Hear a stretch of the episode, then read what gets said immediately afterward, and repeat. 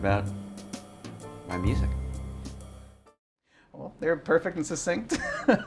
Thank you so much, Carter, for your time and for, for talking today. I really appreciate it. I'm such a huge fan of your work, so it's a, it's a real honor. Thanks. Um, so to start, I'd love to. Um, well, first, I'd like to mention to any listeners, is you, you do a great job of like putting everything on your website and kind of chronicling your career. So I'm sorry if you're gonna be repeating stuff, but I, I mean, I read all those notes too, Oh, good. and they're so in depth and great. Um, but for anybody who, who doesn't know, I'd love to start with your kind of your background, and you, you have a very unconventional path to becoming a composer because it was kind of presented to you the the career. So, right. so how did that happen? How did that, that because I remember you were like in, you were starting in animation a little bit and stuff like that. So go, that time of your life, what, how, what happened? What set you on this path? Yeah, I mean, it's, uh, you know, I never had a particular career of any sort that I was interested in. I always enjoyed just moving from one thing to another, whatever happened to interest me. Um, and I've always been lucky that interesting things would just appear. Um, and certainly film scoring was never even close to something I was thinking about. Um, but uh, I was playing in bands in the city, in the New York City in the 80s. And um, just as an avocation, I think it's just something everyone in their 20s should do is play in a band. um, just keep adolescence going as long as you possibly can, Yeah. right? And um, one of the people I knew through that scene was Skip Lievsay. He was, uh, I knew that his day job was that he did sound editing for, for film, but um, didn't know anything more about it than that. We all had different day jobs. I was a um, an animator maybe at that time, computer Right. animator. And uh, apparently he was hired to do the Coen Brothers' first film, Blood Simple. And apparently at some point they asked him if he knew anybody who might be appropriate to do the music. Uh, and apparently he thought that my sensibilities were similar to theirs. Obviously, I hadn't done a film score at that point, but Right.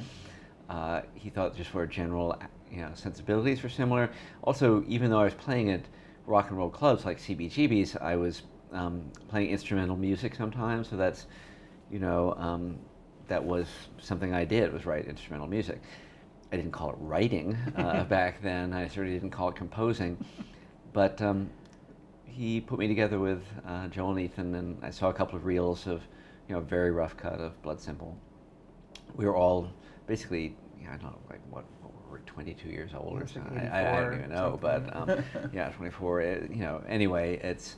Um, I had nothing to play for them really, so I saw some of what they had, went home, developed some just what you would now call sketches. Uh, you know, played some ideas of mine on piano, and I had some kind of synthesizer at the time, reel-to-reel tape machine. Did some, but then at that time I was really into tape manipulation, so playing stuff backwards and what have you. And, um, and then just brought that in a couple days later. Just some ideas. Some things were more like what you would expect for a, a movie like that, was sort of a thriller. Yeah. And some people, some pieces were not. Um, and they lived with that for a while. I don't really know. You know, I think they went off. May even have hired someone else. I'm not sure. But months later, I was over in Manchester, England, recording an album um, with some friends, and got a call from Joel and Ethan. They said they wanted me to do the music for their movie. And I, ha- I was passing through New York on the way. I was heading to Tokyo to, to work on animation there, on an anime. And um, so for that week in between, we recorded Blood Simple. Basically, used those same ideas I came up with like a day or two after seeing the movie, and expanded that into a score. But you know, we Yeah. didn't know how to synchronize the music to the picture or anything. We would really just say, "Well, I think we need about a minute and a half of this," and I put a stopwatch on the piano and I'd play. um, so it was, you know, we really didn't know what we were doing. But this, you know, I, it's still one of my favorite movies and one of my favorite scores. And I think there's a certain magic to not knowing what you're doing, uh, Yeah. which you can never Absolutely. recapture. yeah, you can't get you re, can't recapture your first ever. So. I know. I mean, you know, we'll see. Maybe Alzheimer's or something. I'll be able to uh, to Hit the reset you know, button. find my way back there. But um, yeah, so that that's how that happened. They, you know, all during that process, they said, you know, this movie will probably never come out. They're very honest. There wasn't really an independent film Mm. distribution network back then. Um, so we were making this movie, but and I was my payments were deferred payments, meaning you know I would only get paid if it did come out. And they were said, you know, you're never going to get these deferred payments. This movie's never going to come out. But you know, a year or so later, it finally started showing up in film festivals, and did get uh, some distribution, and then other people started calling me. Yeah, I remember that. That's, it's always a story they say that they hired you because you were you were cheap to, and it's been like the, the story they've been saying. so, if I may ask, how much do you how much money did you get in the end and the end of everything from that movie? well, I think my deferred payments were probably like ten thousand dollars, five or ten thousand dollars, something. But yeah, which is something. For but then, of course, film, yeah. you know, I mean, I get performance royalties from it, um, you know, forever, which uh, is. Um, I was actually just talking to a young composer about that because there are more and more film distributors who are trying to buy out uh, Right. composers' performance royalties. If you work with C- SCL, you know that's a Yes, yes. um, uh, thing at this moment that's very um, much on everyone's minds because Netflix, Amazon, these these um, companies want, want to try to own everything, Absolutely. which is not a new concept, but um, they are. But the exhibition will be forever. You Yeah, know? exactly. That's the thing. It's, uh, it's not just know, a really give- theatrical run. It's forever for you to watch whenever. Yeah, that's right. You know, it's a significant thing that you're giving up if you Mhm. do um, sell that, sell those Yeah. rights. Um, it's you know, back in the 40s, 1950s, a film would show in the theater. In the U.S., composers don't get any performance rights for theatrical uh, distribution, so you know that's that kind of the those rights didn't mean that much Mhm. back then. It would show in the theater, then it would disappear, and then maybe it would show up on television Yeah, once or twice. yeah. But we live in a world now where uh, it's wonderful, wonderful change. These films do live on forever, Mhm. and so in fact, these performance royalties are um, important. They they support my family. So, um, you know, I'm going a little off topic here, but Oh, not all. you Yeah, know, that's- but uh, you know, that it's it's yeah, it's an important thing, and it, it has to be worked out. Um, I don't think people should. It should not become a standard and accepted thing to Yeah. be um, selling that away. Um, but how we're going to get to that point where um, where we're not selling that, I don't know. Yeah, absolutely. Um, another uh, film uh, early on your career uh, that I really love was Psycho Three, which is Yeah. which has had built up a, a cult following kind of since then. And I was uh, these guys on YouTube called Red Letter Media kind of did like a recapturing, like a rewatching all four Psycho movies. Oh, right. and your score came up as kind of the, the pinnacle of the third one. so um, that was such an and that was that was again maybe like your second or third film. Yeah, the, uh, Tony Perkins was directing that. He um, he had seen. I guess what happened was, uh, Universal wanted him to make be in the Psycho three as an actor, right? Right. He had no particular interest in that. It was you know not. Um, you know, in a way, Psycho really kind of hamstringed his career because he be, he was so indelibly associated with that role. He'd done so many other things before that, but you know, he would forever be Norman Bates after Yeah. that. So he thought that the one thing he could ask for was to direct it, and and Universal really didn't care. You know, sure you could direct it as long as your name's on the marquee, and you know, Psycho three with Norman with Anthony Perkins. So he was directing, and um, he wanted some new, you know, voices as part of the process. Anyway, he'd seen Blood Simple, and he it's kind of funny thing. I got, I, I got a letter from Universal Pictures in some old post office box that I rarely use, and saying we would like to talk to you in connection with a project at Universal. Uh, I mean, I could easily have never gotten that letter, but Yeah, you I, could have I- missed that. I called them and um, and met with Tony in, in New York, and that was yeah, that was my first experience out here, and it was yeah my second or third third film. Yeah, that was very early on too. But um, and you and yeah, you're from New York, and you've you've remained in New York, and that's been a you know a lot of composers now. I mean, they're based from all over the world. But um, what about New York that you love that, that you love so much that you stay there? That you haven't made the move out to LA like a lot of other composers have. Um, well, you know, it's a it's a lot of different things. I, uh, you know, I don't really want to be in the lap of the industry. You know, I, I like being able to go out to lunch and breakfast. You know, people don't ask me what projects I'm working on and Yeah. stuff. It's not the conversation everywhere. Not every waiter is an actor or a Mhm. screenwriter. You know, it's like, um, I I do prefer that. I like the weather out there better than here. The constant, yeah, the constant blue skies and, and sun just really does drive me a little nutty. Yeah, I'm from Maryland, so I do miss fall and seasons a little bit. yeah, exactly. Um, and you know, I, I mean, this is more this is more true then than now. That New York was, um, you know, just really an international cultural center where people just came from all over the world. With you know, say just take music. There were musicians from Mhm. all over the world, and you're just rubbing elbows with them on the subway and on the street all the time. And um, I mean, I think that's true now in Los Angeles. It wasn't so true, say, in the '80s, I don't think, but. Um, it seemed pretty obvious that back then that New York was uh, the place to be in, in music. And um, yeah, so I just never felt really compelled. And I Mm. came out to do Psycho 3. Tony ended up doing some additional photography on it. So I was out here for maybe three months. Universal put me up, you know, in a apartment and you know i was a cheap date for universal you know they were like you know compared to hiring jerry goldsmith Right. you know they could have you know had me on care on payroll for like five years and it would have been cheaper than hiring jerry goldsmith for three months and um, so yeah, I, I was here for a long time. I hung out in Bert Berman's office. He was head of music at Universal then. He showed me how it all works, what the budgets are like, how to read the trades, and really it was like an education. Um, I just basically hung out um, in his office, hung out around the, the lot, Wow. and um, and by the time that was done, I really felt I had had everything that I had had my complete Hollywood experience, and I really didn't want any anything more. That's amazing. so yeah, let's jump back to talking about the Coens and kind of going. I mean, that's been the kind of the you know big chunk of your career. Uh, and uh, it's, it's I love seeing directors and composers kind of stick together. I mean, of course, John Williams and Spielberg, and as a, a great example. Um, how has the the relationship changed over the years? How has it evolved? Has it become? I mean, do you guys are, have a second hand? What's the the process like from those early days versus now with like Buster Scruggs? Has it changed at all? Does it change from picture to picture? Well, we do know now how to synchronize music to picture. You so, learned. Uh, that's, That's yeah, good. That's uh, Check that off. that's been a big, yeah, a big step forward.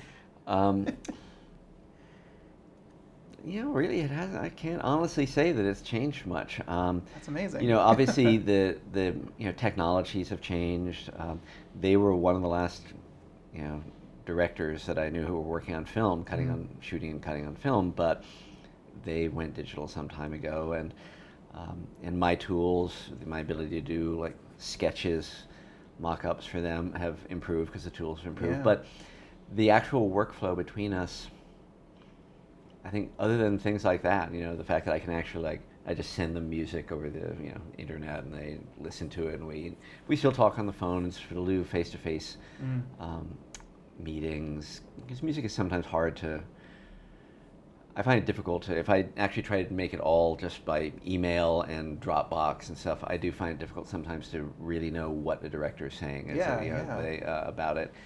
So we still mostly are on the phone um, or face to face. But um, yeah, so I guess originally I'm saying it, really just hasn't changed. I, I can't think of any way it's really changed that So much. what what is the process? I mean, they unless it's something like maybe Inside Llewyn Davis is probably the only film that you weren't like a part of, right, in their entire career, or were you Well, a part of that? Well, I was, I was a part of it in that, um, you know, they they had a conceptual framework for that film where they didn't want they wanted all the music that was in the movie to be generated by instruments you saw on screen. Yeah. They didn't want any It's all score diegetic, like coming yeah. exactly. It's all diegetic. So, um, so given that, and given that all the songs pre-existed, Mhm. um, there wasn't any place for me, right? Mhm. Uh, but still, I got a call from uh, from Joel saying, you know, this this whole like part of the film where they're on the road and there's they don't play any music for like 30 minutes and it's just killing me. It's like I can't stand to hear any more like just tires on the roadway and you gotta come and help us. I said, but you don't want any score, do you? No, no, no, we don't want any score. But you gotta come and help us. okay, so I um, I did go over to their you know cutting room a couple times to say, you know, "Oh, so what is the problem exactly? what are you hoping that I can do about How do it? I solve it? and um, we were just they're they're more like you know psychological uh, therapy sessions. Like you know, so the issue is Yeah. you get bored listening to that, or you feel like this aspect of the character isn't like. I mean, anyway, um, so what I did was on that, I did actually like say, okay, I don't think you know. I don't think you want score, and it would be imagine if there's no score in the first third of the movie, no score in the second third of the movie, you just want score to suddenly appear in the middle of it. Yeah. But I'll go home and I'll work up some ideas, things that would they'll work against the scene, but they're not going to be they wouldn't work in the film, Hmm. you know. The, but and so that's what I did. I went home and I, I wrote some stuff that did what they needed to in that the scenes, but um, scenes are one thing and a film is something different. You can't just if you've got especially if you've got the solid conceptual you know structure of the film and Yeah. you know you can't suddenly abandon that half, halfway through. Um, I mean, I guess you could, but that's certainly not something they would do. So um, yeah, I, I used it as I gave them basically a, con- a, a contrary example. I showed them this is what score would be, but you're not going to like it, and they heard it and they immediately said, "Yeah, you're right. We don't like it." so you- but but help them eliminate that as a as a uh, as a possibility. So that you knew that what they knew what they didn't want, which is Yeah, exactly. that's, wow, Yeah, that's I- really interesting. and that's you know I guess that's a good thing about a relationship like this. You know, they didn't have to like hire me. We didn't have to have a contract. We didn't have to, you know, it was really Just over, helping see it. I can. I know you're gonna hate what I'm gonna do, and, I do it, and you know, and then they hate it, and then and that's a happy ending. Yeah. uh, but that you know that can only happen in a situation like that where you have an ongoing you know relationship. Yeah, and so what? I mean, what kind of directors are they? I mean, because their films are so meticulously crafted down to the every word, every beat, every frame is so. I mean, what they want. Does it does it spill down to the score too, or is that more like letting you off, you know, no leash and just kind of letting you do what you want to do? Well, so um, it really varies enormously in Mm. answer to that question because they do sc- films. Llewyn Davis would be an example, or um, "Oh Brother, Where Art Thou," uh, where the music's basically written into the script. Yeah, Right, there, where those decisions have been made, uh, you know, before the film was even made. There isn't really a place for me. On "Oh Brother," there were areas that needed score, so I did do some, make some contributions to that. But still, that's basically a film that's driven by songs that Mhm. are right there in the script. Yeah. Uh, so that's one extreme where there, yeah, the music has been very carefully, you know, um, uh, planned before before the film's even shot and before I'm even involved. Then there are films like Fargo where they don't have any idea what to do. Now those are of course the ones that are most fun for me. You know, Mhm. that, you know, I think there are directors who know exactly what they want the music to be in their films. A lot of these are directors that I, you know, you know that I admire and whose films I love. Like you mentioned, Kubrick would be like Yeah, that, or yeah. Scorsese. But but that's not necessarily this wouldn't necessarily make them fun to work with as a composer. Right? You know, yeah. what, what am I going to do if they know exactly what they want? Where's Right. where's the creative, um, uh, you know, opportunity for me? So um, with Joel and Ethan, it, it spans the whole um, that whole range uh, of things. Um, sometimes they know exactly what they want, um, but a lot of times they have no idea, and um, they'll really just give the film to me, and we might discuss what the problems are. Mm, yeah. Like Fargo, the problem was okay, we want people to believe it's a true crime and people are actually being killed when they're being killed, but we also want people to laugh. How do you get that to happen? To believe that a person actually died here, but are willing to still laugh because of the ridiculous way in which they died. Such the a ridiculous, you know. device opening that film So, yeah. so anyway, um, we'll discuss things like that, what the problems are. Uh, but usually they'll just hand it to me and you know let Mm. me go off and try to find some solution. So I mean, just piggybacking on Fargo, which is one of my favorite scores, and um, so you, you you built that score around uh, a hymn, which was uh, um, Scandinavian or Yeah. uh, Lost Sheep, I think it was called. Mhm. Um, and you did you did that with True Grit too, with some hymns, and kind of built the score around. Was that kind of is that an interesting thing to you to take something that that exists and build your sound palette from it? I mean, what was the process like with, and what made you focus down on to do that? like, what was that decision came well, from? it's a couple of things. I mean, uh, for instance, Fargo, Lost Sheep actually was a folk song that then became a hymn. It was Oh, okay. developed when, when you know um, Norway was you know Christianized. I guess Mm. you know it was adopted as a turned into a hymn. But um, there are two aspects I think to, to answer your question. I mean, one is that Joel and Ethan just um, they they love folk music. Yeah. I'm sure I'm not telling you anything you don't already know. Um, you know, they've made films that are entirely about that, right? Yeah. And um, and I think that for them, if you show, you know, when when they encounter a piece of music and you could say, oh, this is an 18th century, blah blah blah, or you know, these you know, cowboys saying this, or these you know, um, or fishermen saying it, you know, that immediately gives it an authenticity for them that they just respond to. They Yeah, they yeah. that's just them. Um, there's also the aspect that I, I like doing research into music, finding new you know musical traditions that I didn't know about. Um, you know, so when I went through all those Protestant hymnals for um, for True Grit, you know, I, I, I do think that's interesting, Yeah, and uh, to see how okay, here's a hundred hymns, but they're also different, and most of them don't work in this movie. But here's like I found a few that do. Um, I, I like that aspect of the job. The I, I guess you know, in a nutshell, I like the idea that at the end of the project, I'm smarter than I was at the beginning. Mm. Uh, so um, I enjoy the research, uh, and I do think that there's there's something you know anodyne about a folk tune that has you know survived a couple of hundred years. There's something. There's a reason why they do. It's like natural selection has allowed that tune, um, you know, to go on, Mm. and um, uh, there's something special about that. And you know, I can you know I feel I don't feel as strongly about the that as Joel and Ethan do, but I do think it's true.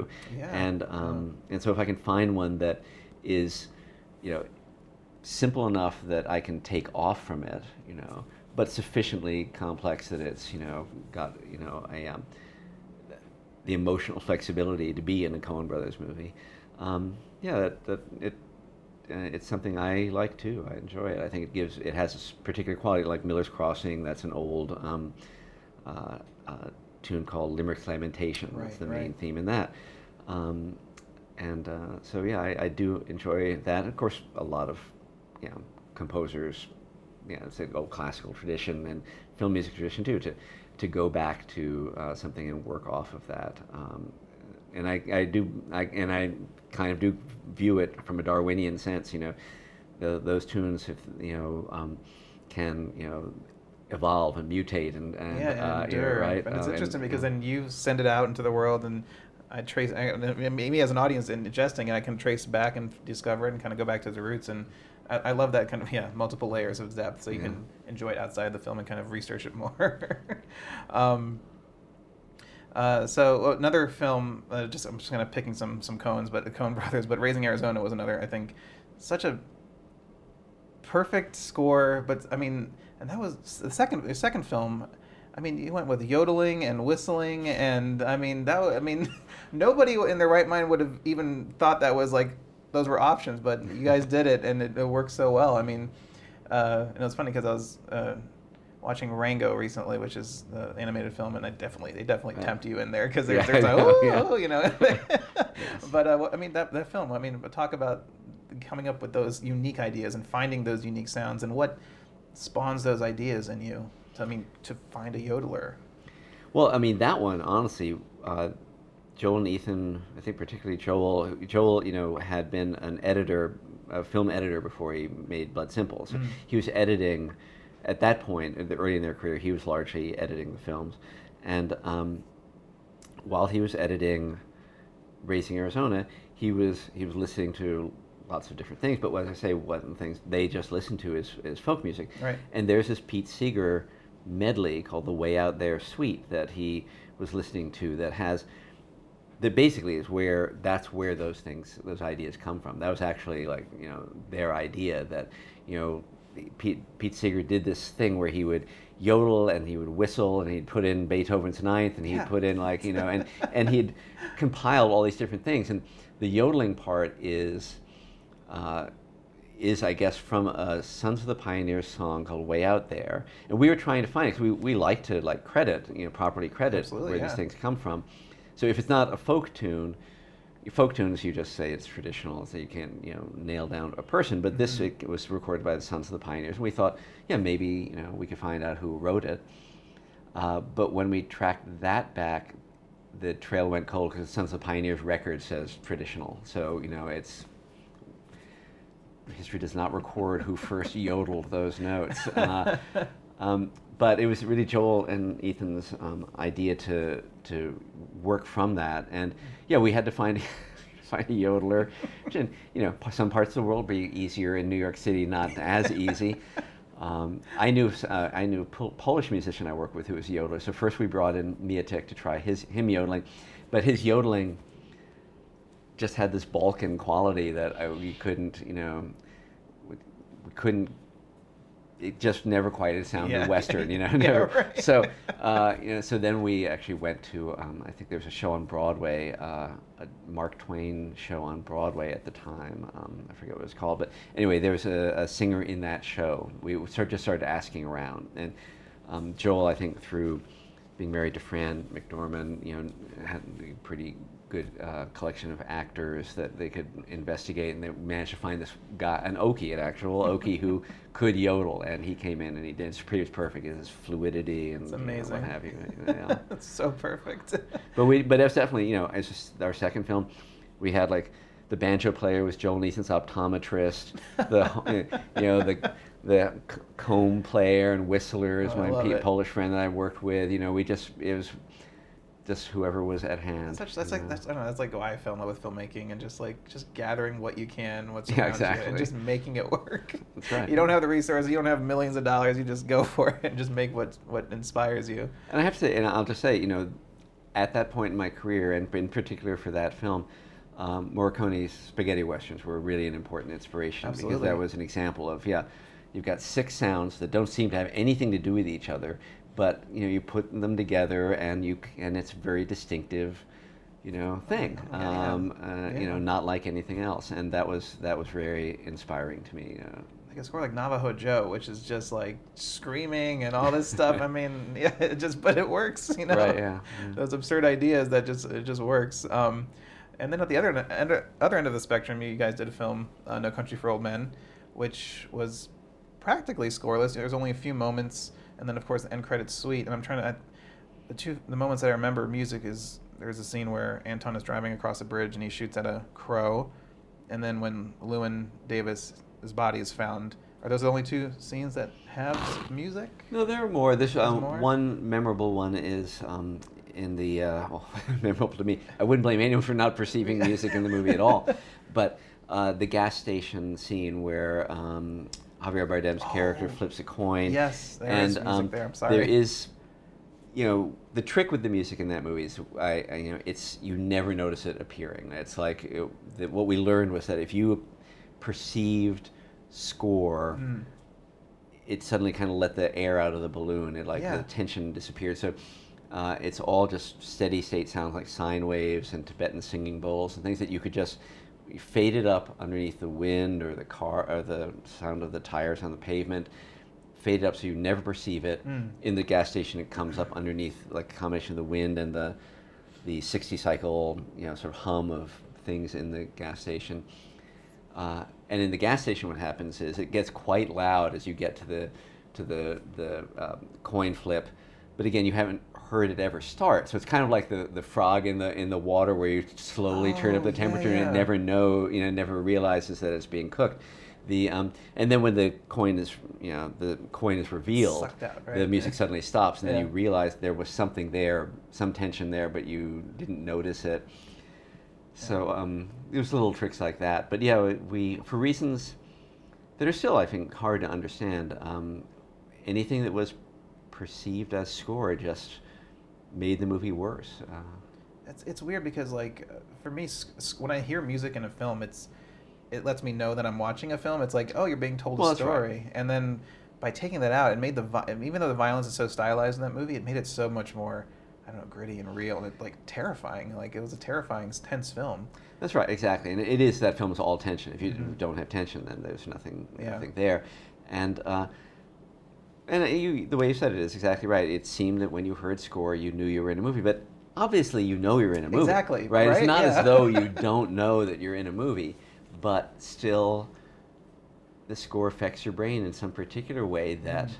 for that movie, was not good. Um, I don't know. I, I feel I, I you know I've thought about it a lot, but I still don't really understand why there wasn't any why score had that effect. Um, yeah, you know. yeah. And but then you got to do an end credit suite, which I love, and I'm glad I'm glad you put it on your site because it's I love that piece. It's yeah, I love that piece too. And I, you know, so that was when when we were trying to see if there was a way to have score in the movie. I actually began with that with the percussion and stuff like that. I thought, well, begin with percussion. You you know that would work against the, the guy walking on the you know um, uh, this West Texas uh, you know um, caliche. But Mm. um, It never we was never able to get it into the movie, but fortunately I got it into the end credits. Yeah, was great. It was perfect. um, so let's jump to another western, of course, Buster Scruggs, The Ballad of Buster Scruggs, uh, which is uh, coming out on Netflix and in limited theatrical, you know, theatrical exhibition for a week or two. Um, so I'm a huge western fan, and uh, and I love that. I don't know. I, I always see westerns when people might not see westerns. Of course, you know, even if it, maybe the filmmaker didn't intend it to be western, I'm like, oh, there's so many western sensibilities there. And I, always, I mean, I see Big, Mm. Big Lebowski as a western, of course, No Country, and even Fargo. Um, but Star Wars. Star Wars, a western in space. Uh, Pirates of the Caribbean, it's a western. But like, anything's a western. But for for this one, uh, it's an anthology. It's a movie made, made up a few a few stories. So talk about the approach here, and um, did, did did Joel and Ethan tell you why they were kind of doing this a little a little different kind of st- narrative structure, and how did it affect your process? Well, they had a lot of these stories had been around a very long time, and so they I knew that they had some of these stories sitting around. They they looked over the years at different ways of getting them made. They didn't want to turn them into feature films, but they want that they had these short stories, and um, uh, in the end, I guess they they got enough of them together to make a you know an anthology feature film, and um, that's a format that you know appears occasionally in the history of, of filmmaking, but it's certainly never been com- that common, and um, Yeah. it certainly isn't today. Um, but they wanted to, you know, see if they could, you know, now they had this many westerns. They didn't have the last one, but they had the first five together, and they thought that's enough to say we've got a project. And they knew they needed, they wanted to do one more. They they didn't have a real ending yet, uh, and so during that process, you know, during you know of before they shot, but you know, still during the process of pre-production, they they finally got that last story together. Um, but it wasn't, you know, we didn't know for certain that it was going to be a single film. That, that was always a possibility, but um, I mean, I don't think Netflix really committed to that until they saw it, until we'd actually done all of our work. I think when it was Um, first announced, it was saying a miniseries or something. Right, exactly, because yeah. it was it was Annapurna's television division and Netflix, and so people certainly assumed that it was a television show. But I can't say that Joel and Ethan assumed that, they, Right. but everyone else in the world did. Exactly, yeah. Um, and we talked about you know each chapter, um, like what the we really just like one sentence to, to, to, to conversation about this, what would Yeah. work here, what should this should be, what that should be, what that should be. But the big open question was: Is there something that ties it all together? Is there some common, some way to tie it all together? Like uh, none of the stories have similar. They have, you know, there's no character that appears in Mhm. them. There's no story element that appears. There's sort of a, they have two things in common. They all take place in the Old West, meaning like the sort of 1870s, post-Civil War, uh, frontier period, and um, and they all involve, as Joel put it, non-accidental death. Uh, they have all the stories have these things in common, and um, but that's it. So, in a way, they were relying, or they were. They said they wanted. They were hoping. I like Yeah, to say they're not relying, but they were hoping that music would somehow, you know, tie the room together. Yeah, be the Um, right, thing. Yeah, All on your shoulders. um, and when they came back from shooting, they were even more, you know, they were even more determined that this would be true. Um, so I spent, you know, before I scored any of the episodes, I spent a lot of time just trying to find a thing that would tie them together, some theme. But they're, um, they also they cut them in order. So yeah, they had the first one Mhm. cut, which has hardly any score in it. That wasn't very helpful. And you know, but the last one, which is the end of the movie, they didn't get that cut until we'd been working on it for you know a couple of months. And anyway, for a variety of reasons, it was very hard for me to even conceive what uh, what would tie it all together. But um, but also just difficult at a musical level to um, to come up with uh, something. They every every one of the stories is by design very different than the others. They're Yeah. like they take place. They look different. The um, the story is different. The cutting is different. Uh, so in the end, I just completely failed to uh, in my assignment to find something that would tie them together. I, you know, I did try, and that was, that was the first thing I worked on. Um, and at a certain point, I had to say, okay, I just give up because I've got to start actually writing the, Yeah. the scores for the episodes, and I can't just work on this one, you know, um, hypothetical uh, problem for, for any any longer. Um, so the be- the best I did was in the very last story, Brendan Gleeson sings a song which is um, called "The Unfortunate Lad," and it's this British Isles uh, folk tune that uh, I think it even goes back to like the 18th century. There's there's evidence of it having existed then, different lyrics. Um, but when it came over to the U.S., it became "The Streets of Laredo," which is a classic cowboy ballad, and uh, so I basically took that that tune and used it in the opening and the ending of the movie. When you see the the book, the Ballad of Buster Scruggs, at the beginning and at the end, um, use that tune there. So there's at least a sense of sort of bookends Mhm. and uh, some sense of consistency. And and the subject matter of the song is very appropriate to the film. It's about death and a particularly um, a particularly off color and uh, and un, and uncomfortable uh, song about death. Because in the in that version that Brendan Gleeson sings, it's uh, the the guy has been um, killed basically by getting venereal disease from the woman that he loves. Uh, you know, uh, that when it became Streets of Laredo over here, it changed, but that's what it was in um, in its older form. So anyway, that that at least presents the um, the premise of uh, you know a theme. Yeah, yeah. So yeah, congrats on uh, um, Buster Scruggs. It's such a perfect, you know, uh, Carter Burwell, uh, Coen Brothers uh, project, and it's uh, on Netflix, which is, I mean, Netflix is, and not just Netflix, but Amazon and and all the other streaming services, HBO, are kind of um, becoming this haven for all our auteur filmmakers and, and creatives. You know, as the superhero movies have dominated, you know, cineplexes and cinemas and the tent poles and all that. Um, what do you? What is your take on that? Kind of, I, I always see it as like kind of the disappearing of the middle class, kind of coming to to TV and streaming. And we talked about at the beginning of the interview a little bit about the importance of getting all this right for for people working like you who are in this and making your living from it. Um, but what is your take on this kind of new frontier of entertainment? Well, you know, I mean, uh, you know, it's you know, it's always good when someone is willing to put up the money to make interesting movies. Yeah. And um, throughout the, the the period that I've been working on this, there's always someone who shows up. You know, it'll be like at one point it was like. You know, hedge fund people who want, you know, who have an extra bunch of extra, you know, millions and just want to get into the glamour of it, or it's, uh, you know, this, this. If you keep looking, you'll find someone who will fund um, your movie. Anyway, Joel and Ethan have been fortunate enough to, to find that, um, and it comes it come, comes from all these different sources. But in this case, right now, uh, yeah, because of their completely different business model, Netflix and Amazon are funding um, the making of a lot of feature films, and feature films, as you say, that would have had a harder time, maybe would not have been possible to fund Mm. in a um, theatrical context, like Right. Buster Scruggs. I can't really imagine that it would have been easy to get the money to do this if it was just for theatrical release. Right, right. Um, so, yeah, that's a you know that's a fantastic thing. Um, uh, you know, I saw Roma, the Alfonso Cuarón uh, Oh, yeah. film, and it's just incredible. It's So a, you good. fantastic film. And again, you know, you could imagine maybe some European money making that movie, but I can't imagine anyone in the U.S. you know putting putting up the money for that. Right. Absolutely brilliant film. So, um, so you know, I think you know that that's great.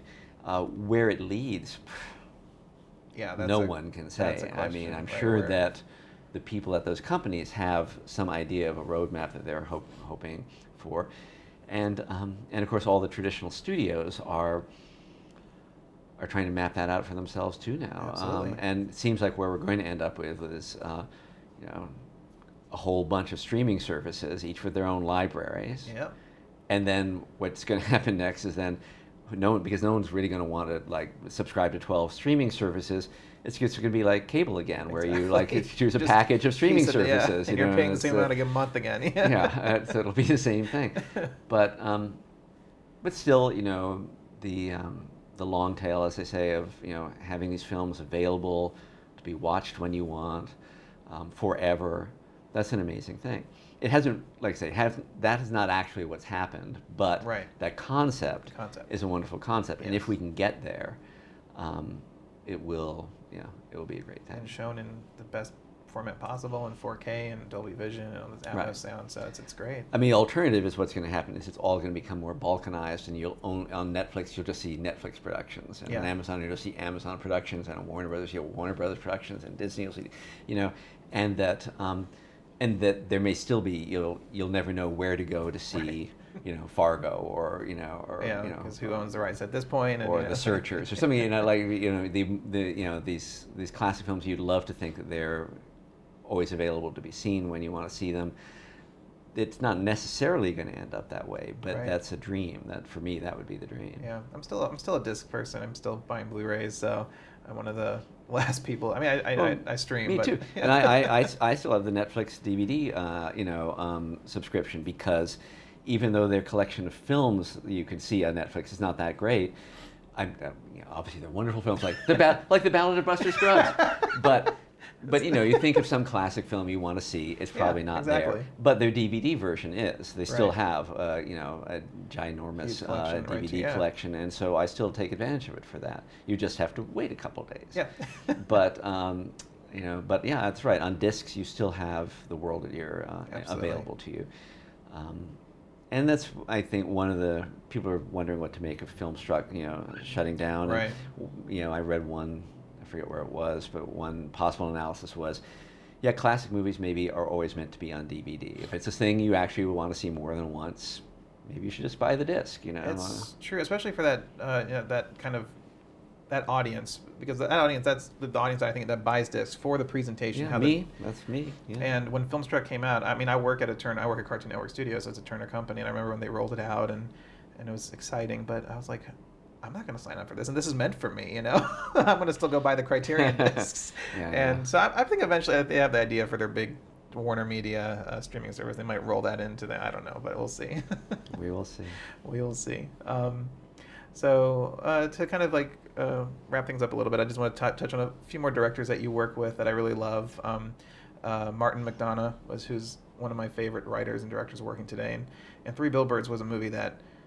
I mean, really personally affected me. I don't know. It was it was my, my favorite. I, I gave it to you. It was my favorite score of the year on my site that uh, that year. And um, I interviewed him, and he was really. He told me that he just he's a playwright, so he he's from the writing background, and so it was like he told me he kind of lets you loose, and he's like, I'm not. I'm just gonna give him a little bit of direction and, and go. Is that is that was that accurate? That's really true. Yeah, Yeah. yeah. I, on, on three billboards, I had to actually come back to him. It was kind of embarrassing because yeah, he, I had to go back to him and say, Martin, I can't figure this one out. Can we just talk about what this movie's really about? You know, because that's right. He he just lets me um, go, and um, and because I've worked on all his features, Yeah. uh, you know, that's just the method he wants to, you know, he likes to use.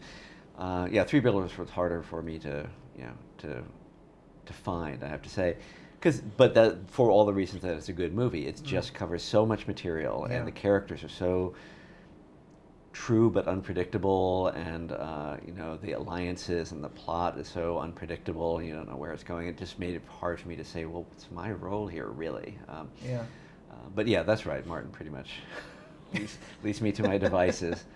And I mean, In Bruges and Seven Psychopaths too are also fantastic. It was really funny because I was talking to, it was a phone interview. He was doing it from some cafe that I was able to just pin him down for 15 minutes, and I'm like, eh, I'm like, suicide is a big theme in your films, uh, and he's like.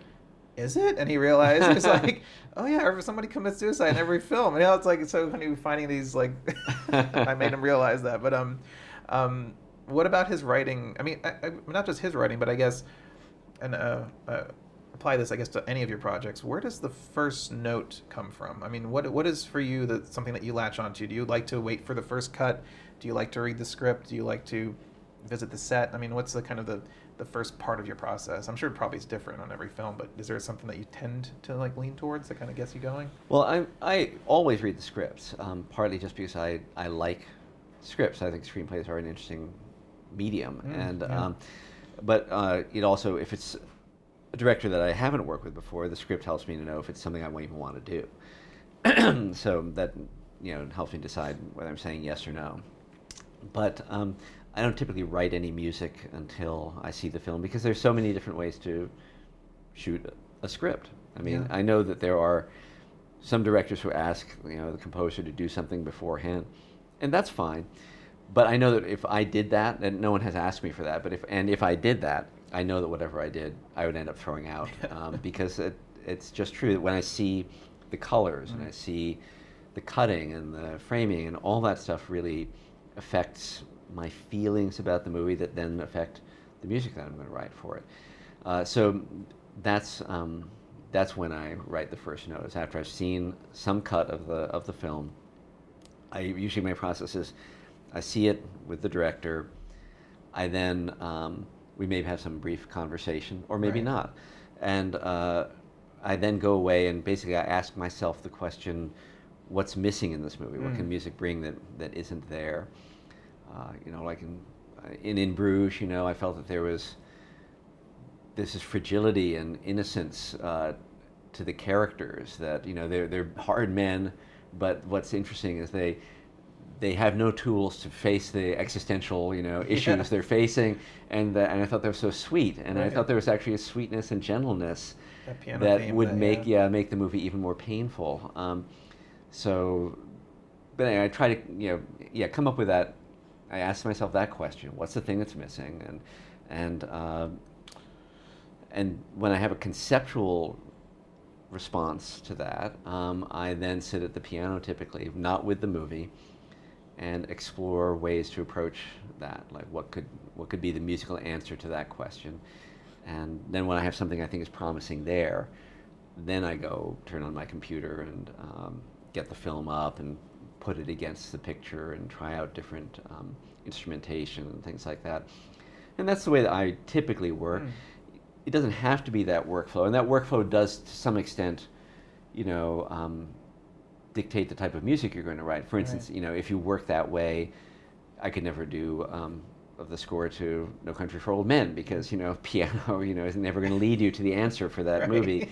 Um, so there types of scores where if they're more like sound design based, more sonic based, sitting at the piano is not going to be that helpful. But when it is something that's going to involve melody, harmony, things like that, the piano is where I'm most comfortable. And I love the fact that it doesn't have an on-off switch. Mhm. That you know, when I have to turn it on, then I feel like I'm working. Yeah. If I just sit at the piano, then I'm feeling like I'm having fun. Yeah. and the thing that I love about your music that, and I, I use the word, and a lot of people might see it negative, but it, I think it's the most positive thing is its simplicity and and just the way you do theme and variation, and you find you know you hone in. Who thinks that's a negative? I want some names. when people say simple, people are like, oh, it's simple and easy. But it's like I think it's so much harder to do that, and you know, you can have an 80-piece orchestra and really like throw stuff that isn't there, but to f- try to navigate and find something that isn't there. Um, something like Carol, which I loved your score for Carol. I thought it was so good, and and um, yeah, I'm not- just me just rambling about, about your about your music, but but uh, that's what. Uh, No, I, I agree. It. It is it is Yeah. simple. I, I completely agree. I think there um, that is uh, that is right. Mm. I'm a simple composer, and yeah, that's right. I mean, that's part. that's, and uh, yeah, it's it's just true. Uh, yeah. Um, and talking about another director that you work with, uh, another favorite of mine, of course, Spike Jonze, um, which uh, you know he's a, a local hero of mine because he's from Maryland. So, but um, the films that you've done together, I think uh, Where the Wild Things Are, like the ending makes me cry like every time. I just just just because then when you realize it's really about his marriage, you know, the, his parents breaking up and all that stuff. But um, working with Spike, Spike is known for, of course, his uh, music videos, of course. So he has a musical ear, he has a musical eye, or editing eye, uh, an eye for editing. Um, uh, what kind of director is he? Is he is he more involved in score because he works with musicians more, or is he, when it comes to score, which is different than a music video, but how, what kind of director is he? Well, you know, my experience with them have all been so different. Honestly, you know, You know, the films um, have been very different. What's that? All the yeah, films they're have been very, very different. And you know, on on um, being John Malkovich, that was Spike's first feature, Mm. and I think he really wanted. He was counting on me to kind of educate him about what music would do. He, you know, he could have gotten, you know, any pop band to do the music for that movie. Yeah. Uh, you know, but he wanted. He wanted to know what film score does for a movie. He wanted. He specifically wanted to go that direction, Mm. and um, so you know, that was you know we had a lot of, we had many many conversations, but he really. I did feel like I don't think Spike would disagree that it, it felt sometimes like more like I was giving him a class in you know Mm. film scoring. This Yeah. is what score can do, you know, Yeah. as opposed to songs, you know, and um, uh, adaptation that was more like the you know a puzzle, you know, a weird puzzle because um, you know that film could probably have worked without score or you know it, the film has so many also it misleads you in various ways right, Right. you know what's about what's going on the and then at the, in the last part becomes like this this fake uh, you know uh, you know um, uh, you know thriller you know and uh, it, it's just it's that's a very odd one and um, I mean we we talked a lot about it again but um, I don't think it was a, definitely a, very much a path of exploration, like saying, Yeah. well, we could do this, we could do this, we could do this. We tried different things, different places. Then on where the wild things were, well, where the wild things are, he um, he began by thinking that should just be songs. So uh, he didn't talk to me really. I mean, we talked. He just to let me know he wants Karen O to do the songs Right. and wasn't, wasn't going to be any score. And it was only after they had shot it that they began to see that there were things that songs couldn't do. There were again like certain things that score can do in terms of drama, emotion um, that aren't as well served with songs. So um, I came in basically to patch up, um, you know, fill in like this area or that area. And Yeah. Karen and I worked on some things together Right, to right, try to yeah. like keep it.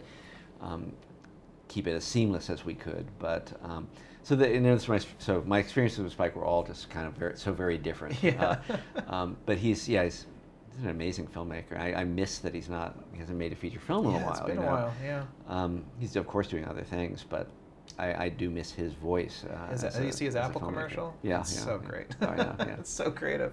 Um, uh, but um, when you work on something, and uh, the creative process, of course, sometimes you come to disagreements, and it will happen on films. Maybe more so on like a big studio feature when things have to form a, a brand feel. Maybe like on a Disney movie, of course, like you did with Goofy movie and Finest Hours, um, or in some case, like with uh, Thor, because you were supposed to do Thor two, and that didn't creative differences happen. So when things like don't go uh, when there's different opinions, uh, how do you work through? And if it doesn't happen, of course, it doesn't happen. But if when, how do you kind of get to that point where do you have to compromise? Do you have to?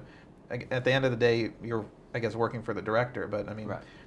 how do you guess, communicate with directors maybe that you don't have a relationship like Joel and Ethan? You know. Well, you know, um, I'll preface this by saying that you know, ideally for me, each film is its own little world, Mm. and ideally the music is you know is its own little world too. And so, in order to you know support that concept, um, when I work with a new director. Um, I try to just go with that director's approach. You know, um, I'm not going to say I think you know I know better because uh, I want this film to be its own world, a new thing, and if I have to work in some new way, that's that's fine. That's you know that might be the way that we get to this new world. Um, so I try to always give the director like you know, the benefit of the doubt. Always, Yeah. I would never say you know oh I think this guy's completely wrong. you know. Um, um, so even if that's the method, you know, I'm a very methodical, for instance, person and composer, and so I work sometimes with directors who are like n- the total opposite of that and just like to have total chaos. Uh, you know, uh, I find that difficult, but again, if that's going to get us to the, you know, to the film we we want to be in the end, you know, maybe that's that's the right approach. Um, but sometimes, yeah, we get to the point where it's just not working, right? Mhm. We're not finding music that uh, that we can all agree about. Um, and uh, yeah, it's you know that that that It literally that- is creative differences. Yeah. it yeah, exactly. that, that happens, and it's um, you know, I think in those situations it's usually best if you really just can't find a thing, if nothing's come up that is working. For me, it is best to just say, you know, let, we should move on. You should get somebody else. You know, there are other approaches. You could say, well, let's let's look at what you have for temp score, and we'll Mm. just try to like, you know, make something that sounds like that. But why would I want to spend my time doing that? Exactly, Uh, you know, uh, so that's not something I would do. And that there, I've worked on films for, which were like that, where Mhm. the temp um, became the bible of the of the film, and then you know I just tell them you should just license that temp. You know, it's not, you know, I'm not going to copy it, and it's not, you know, not what I want to spend my life doing, um, Yeah. or even this week doing. So, um, so yeah, there's a lot of ways in which it can it can fall apart, and um, and it does. You know that that definitely happens. Yeah. Um, and I've been called on to rewrite, you know, films or do new scores for for films. Um, and people have been called on to do new scores for films that I've you know, composed, um, and um, that's you were, that's sup- you were supposed to do Bourne, I think, wasn't it? You were supposed to do Yeah. the first Bourne. Yeah, I, I, you know, got pretty well into it, but Doug and I could never. That's an example where we. I didn't feel we ever had a. A clear conversation, Mm. you know. I didn't feel like we ever were really communicating about it. I didn't feel like. I mean, I love the film. I still love the film, um, but I didn't feel like he was getting what I was doing, and I didn't Yeah. feel like I understood what he was saying, and it was um, it was just an odd odd thing. Yeah. I it mean, it, hap- happens. it happens, and then I talked to a lot of composers about the rejection of part of the business, but then it is. It's everyone's trying to service the film, and you know, the ma- there's there's other fish in the sea. well, also, yeah, I mean, you know, it takes a hundred people to make a film. Oh, yeah. It's not always, you know, not all of those people are going to work together Yeah. appropriately. That's right. It's just um, that's the way that it is, and Yeah. it's just, you know, that's you go back as far as you want. The, that story keeps reappearing in this business because it's just so many people involved. Oh, and yeah. it's, and the to figure out who's even in charge or whose whose criteria are um, are the defining ones is you know sometimes who can even say who yeah, knows? especially on those bigger ones. I mean, I mean, Yeah. you were on, Twilight, one of the biggest franchises, you know. But I mean, you had a great experience on that of being able to start and finish that. So that Mhm. was that was fantastic. Yeah, yeah. Um, so kind of to, to, to end it, uh, you know, you've worked from, you know, over decades in this business and uh, kind of experienced it all, done all these different genres and, and seen kind of different trends coming and going. In 2018 now, looking at the film industry as it is today, what are some of the good things that you love and what are some of the bad things that maybe you're seeing that are kind of bad trends? Me, oh, it's happening right now. Yeah, like in, right Oh. now in 2018. Okay. Um, well, um, you know, I, you know, I think it's a good thing that we're in such a state of flux. Change is always good, I think, and and we certainly have a lot of change going on. I mean, I I think no one can really say what this industry is going to be like ten years from now. I, no one yeah. knows, and um, and that's pretty interesting. Uh, but um, I think that one of, you know, you know, we already talked about the issue with um, with rights Streaming, and uh, yeah. copyright and all sorts of different rights. Composers have a lot of different rights in in their work: performance rights, um, uh, composition rights, recording rights, and um, that's always being challenged all the time. Yeah. Um, it's but now that things are changing so much, the challenges come from unpredictable sources. You know, always. I never, n- no two contracts that I see are ever the same anymore. They're all like it's as though they figured out some new angle every time. yeah, yeah.